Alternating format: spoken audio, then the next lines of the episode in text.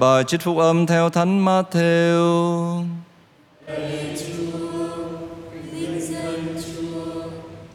Khi ấy Chúa Giêsu còn đang nói với dân chúng thì mẹ người và anh em người đứng ngoài tìm cách nói chuyện với người. Có kẻ thưa rằng: "Kia, mẹ ngài và anh em ngài đang đứng tìm ngài ngoài kia." Nhưng người trả lời kẻ ấy rằng: "Ai là mẹ ta, ai là anh em ta?" Rồi người giơ tay chỉ các môn đệ mà nói: "Đây là mẹ ta và là anh em ta." Vì hễ ai làm theo ý cha ta trên trời Thì người ấy là anh em, chị em và là mẹ ta vậy Đó là lời Chúa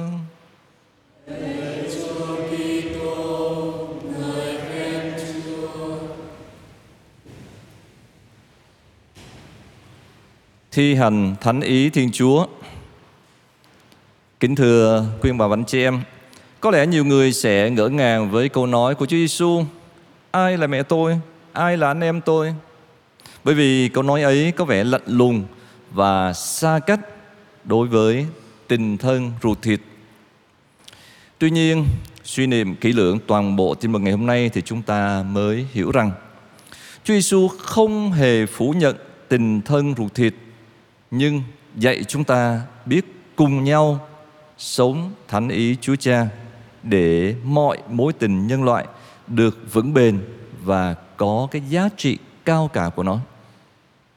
Và nếu mà chúng ta thi hành thánh ý của Chúa Cha thì chắc chắn mọi cái tình thân nhân loại sẽ vững bền, có cái giá trị của nó. Thế nên trọng tâm trang tin mừng ngày hôm nay chính là lời hứa tuyệt vời của Chúa Giêsu vì phàm ai thi hành ý muốn của cha tôi đấng ngự trên trời, người ấy là anh chị em là mẹ tôi. Thưa cộng đoàn, Chúa Giêsu đã rất xem trọng những ai nghe và thi hành thánh ý Thiên Chúa. Như thế, trong bối cảnh của tin mừng ngày hôm nay, mẹ Maria vừa là mẹ Chúa Giêsu theo nghĩa ruột thịt. Mẹ cũng là mẹ theo nghĩa thiêng liêng. Vì mẹ luôn là người thực thi thánh ý Thiên Chúa. Chính vì thế, câu nói của Chúa Giêsu chẳng những không phủ phàng mà lại càng tăng thêm phẩm tính cho mẹ Maria vì mẹ là người hằng ghi nhớ, hằng suy niệm và nhất là luôn thực hành lời của Thiên Chúa. Kính thưa cộng đoàn, lắng nghe và thực hành lời Chúa là điều kiện để có thể trở thành anh chị em, trở thành mẹ của Chúa Giêsu, nghĩa là trở thành những thành viên trong đại gia đình của Chúa. Đó cũng sẽ là những người được chung phần vinh phúc với Chúa trong vương quốc của người. Có lẽ chúng ta, nhiều người trong chúng ta vẫn nghe lời Chúa hàng ngày hoặc là ít ra à, hàng tuần và ngày Chủ nhật. Tuy nhiên lời Chúa có thực sự thấm vào tâm tư, tình cảm, lời nói, hành động của chúng ta hay không? Đó mới là điều quan trọng. Có khi chúng ta thực sự là những người đã lắng nghe lời Chúa ví như những người khôn xây nhà mình trên những cái nền nền tảng vững chắc. Nhưng cũng lắm khi chúng ta là những người thiếu khôn ngoan, chúng ta đã xây dựng lời Chúa, xây dựng nền tảng của cuộc đời mình trên cái nền cát không có vững vàng. Thế nên khi sóng gió ập tới, nghĩa là khi chúng ta gặp những cái thử thách, thử thách về sức khỏe, về gia đình, thử thách về đức tin, chúng ta hẳn sẽ dễ dàng buông xuôi và lúc đó ngôi nhà nội tâm, ngôi nhà thiêng liêng của chúng ta sẽ vỡ vụn. Kính thưa cộng đoàn, hôm nay mừng lễ Đức Mẹ dân mình trong đền thờ. Chúng ta có cái cơ hội để chúng ta suy niệm đời sống thánh thiện của Đức Mẹ để chúng ta noi gương bắt chước. Hãy bắt chước mẹ mà xây cái ngôi nhà nội tâm của chúng ta trên nền đá tảng vững chắc bằng việc chúng ta lắng nghe và hăng say thực hành lời Chúa. Đọc lại lịch sử chúng ta biết rằng à, lễ Đức Mẹ dân mình trong đền thờ bắt nguồn từ giáo hội Đông Phương với việc tưởng niệm ngày Thánh Hiến Thánh Đường Đức Maria vào ngày 21 tháng 11 năm 543 tại Jerusalem, có nghĩa là vào thế kỷ thứ sáu.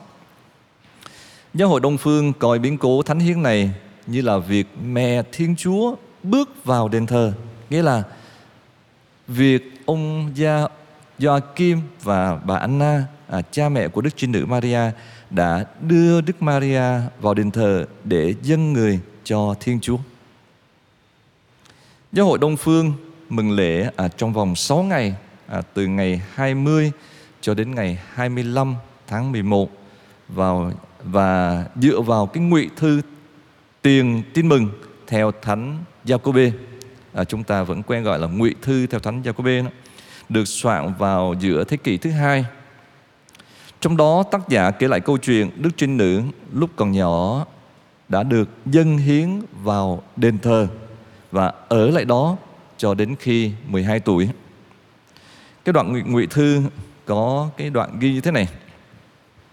Thầy tư tế đón tiếp con trẻ và chúc phúc như sau. Thiên Chúa đã chúc tụng danh của con trong mọi thế hệ. Thiên Chúa ban cho con trẻ ân sủng của người và nó nhảy mừng và mọi người trong nhà Israel yêu mến con trẻ. Đó là một cái đoạn trong uh, ngụy thư của Thánh Gia-cô-bê. Kính thưa cộng đoàn, việc Đức Mẹ dân mình vào đền thờ cũng là một cái vấn đề à, vẫn còn nhiều cái tranh luận. Nhưng mà đúng hơn ở chúng ta phải hiểu chính Đức Maria là đền thờ sống động của Thiên Chúa.